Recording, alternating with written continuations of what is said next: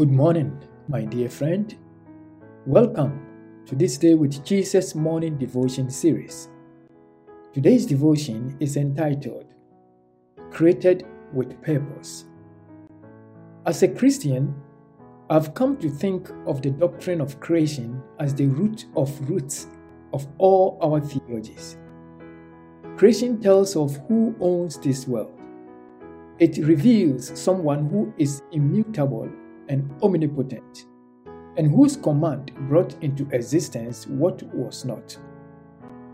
Evolutionary theories may offer glimpses of some realities that underline the origin of the universe, but it has little to offer since their models of explanations are incomplete. The question of evil, death, suffering, and many other difficult existential questions have fewer answers in evolutionary theories. If the gospel makes any sense at all, it is because of the creation accounts. The fall of humanity in Genesis chapter 3 alienated man from the Creator. When man violated divine precepts concerning the forbidden tree in the Garden of Eden, evil and its consequences of death became the number one enemy of all living things. The universe is now subject to decay and corruption. The discord we experience in the world is nothing more than the consequences of our choices. Hence, the gospel of salvation and restoration is to make all things new. There is purpose in life, even though many people fail to find it.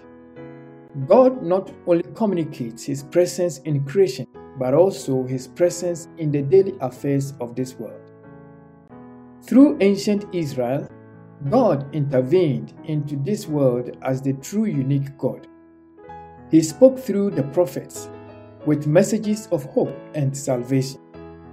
By the incarnation of Jesus Christ, God showed his final stage of intimacy with this world. Jesus became man, lived among us, and showed humanity how to live again according to the ways of God. Jesus said, For the Son of Man came to seek and to save the lost. Luke chapter 19. 10.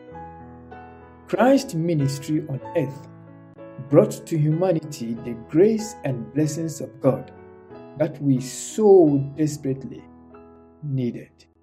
Let us pray. Father in heaven, May you bring a balance in our spirit to discern your purpose for us in this life. In Jesus' name we pray. Amen. Jesus, Jesus.